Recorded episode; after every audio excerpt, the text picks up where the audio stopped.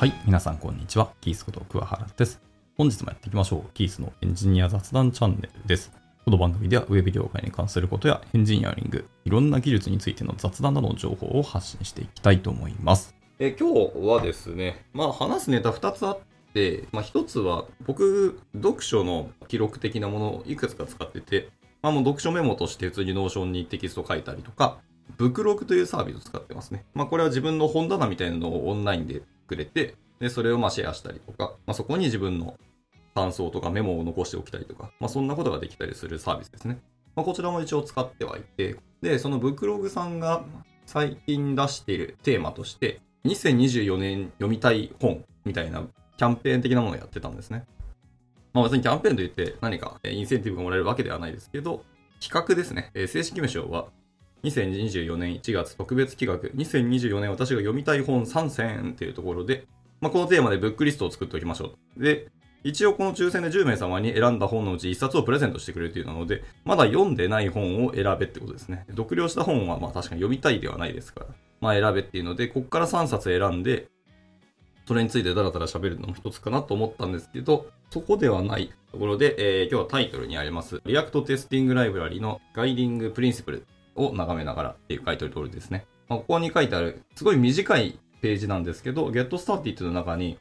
まあ、プリンシプルが書いてあったので、まあ、その思想的なところが読めるんならちょっと読んでみようと。で、昨日読んだんですけど、割と共感が強かったんですよね。で、僕はテスティングライブラリ一度触ったことがなくて、大体テスト書くときは、まあ、今まで語った通りですけど、僕スタートは、エイバから入ったのかな？そんなわけねえな。歴史的にエイバはもうちょっと後から生まれてるはずなので、多分一番最初のテストは本当に PHP ユニットから入った気がしますね。あの辺から入って、J ユニット一瞬触ったっけ？触ってないかな？みたいなところですね。まあ PHP の頃に単体テストのコード書き始めたっていうのがあって、で、PHP ユニット触って、夢見に来て最初に触ったのがエイバだった気がしますが、あ、違うわ。えっ、と、OSS で自分個人でやってきたのがあって、多分モカから入ったのかな。まあ、JS のテスト書くことがほとんどで、JS 以外のテストは多分 PHP ユニットしか書いたことない気がしますが。で、大体テストは僕インテグレーションテストとかあんま書いたことなく、E2E もほぼ書いてないです。基本的にはユニットテストばっかり書いてるんですけど、うん、JS のテスティングフレームワークとして最古参と言っていいでしょう、モカから入ったと思います。まあ、モカプラスチャイかなでやったり、えージャスミンやったり、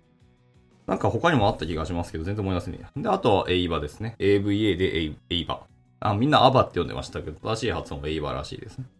で、あれも確かもうメンテナンスされなくなった気がするんで、もうほぼ使ってないので。で、そっから Jest に移って、今はほぼほぼ Jest ばっかり書いてますけど、最近開発環境として Vite を使うことがほぼほぼになってきたので、まあ Vite といえば Testing Library が、あの B テストっていうのがあるんですよね。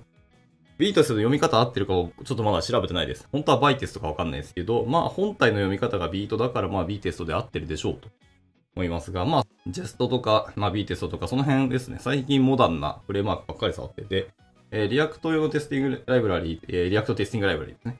っていうものを触ったことがなくて、まあ案件で使っている案件があって、まあそのコードレビューするとき、全然触ったことがないので、公式ドキュメント見ながらレビューしなきゃいけなく、そうするとまあ時間が遅かったので、一回ちゃんとじゃあ触ってみようというので、一回ドキュメントを見始めたんですよね。で、その時に、この Guiding Principle っていうのが見えたので、まあそれを読んでいこうと。はい。えー前置きすごい長くなりましたけど。じゃあ早速入っていきたいんですけど、冒頭の一言がもうかなり当たり前のことなんですけど、ちゃんと言語化されるのいいなと思ってて、ツイートで投稿されたものを単純に、えー引用されてるだけですけど、ケントシー・ドッツさんっていう方がおっしゃっていた一言。まあ、英語で書かれてるんですけど、The more your test resemble the way your software is used, the more confidence that they can give you と言ってますね。はい。ソフトウェアの使用方法とテストってものが似てくれば似てくるほど、その信頼性っていうのも高まりますよねっていうふうにおっしゃってます。当たり前っちゃ当たり前なんですけど、まあちゃんと言われるとそりゃそうだよね。はい。この一言に尽きるっていうのがおっしゃってますと。で、そこから先ももうちょっと書いてあっていろんなことが。テスティングライブラリーのチームの方々は、まあ、ウェブページの使われ方に近いテストを書くことを推奨するメソッドとかユーティリティだけを、えなるべく公開するようにしてます。この一言も結構良くて、まあ、テストってすごく大事ではあるんですけど、えー本体が使われることを想定したテストが書かれるようなもの、まあ、それを推奨するだけを公開するっていう思想が本当に良くて、まあ、つまりは、React テスティングライブラリっていうのは詰まるところ、軽量でシンプルで理解しやすいっていうところを目指しているって話ですね。で、これがまた僕はすごい好きで、軽量だから正義ってわけではないですけど、ある意味で捨てやすいっていう思想が僕は大好きで、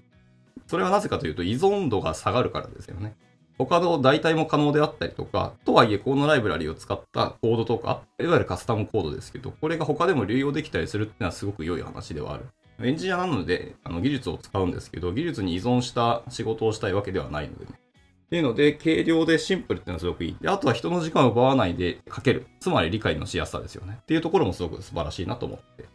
まあ、入門とか導入のコストとか、離脱のコストが上がるっていうのはいい話ではあるんですけど、とはいえ、じゃあコードの書き方っていうのは逆に言うと、柔軟性が高いってことはカオスになりがちっていうのもあるので、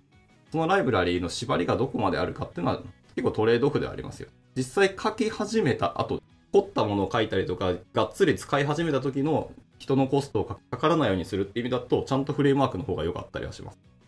割と縛りのあるフレームワークは導入は厳しいですけど、皆さん同じようなコードを必ず書くので、そういう意味だと、誰が書いても同じコードになるっていうのはすごい強みでもあるし、コードレビューもしやすいですよね。大体こうやって書くでしょ、皆さん。最初から分かった上でコードレビューするので、それも早いっ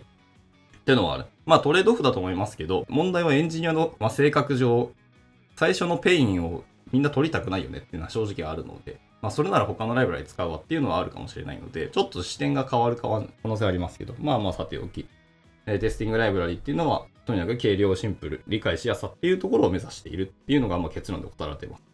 これが本当にいいなと思いました。で、あとですね、まあここからとユーティリティってところに関して、なんか3点え指針に基づいたものが書かれてますけど、で、そのうちの2つ目、3つ目はちょっと長くなるしあれなんですけど、1点目がもう本当にその通りだと思って、これが喋りたかったんですけど、コンポーネントのレンダリングに関連するものであれば、えー、コンポーネントのインスタンスではなく、DOM ノードを扱い、コンポーネントのインスタンスを扱うことは推奨しない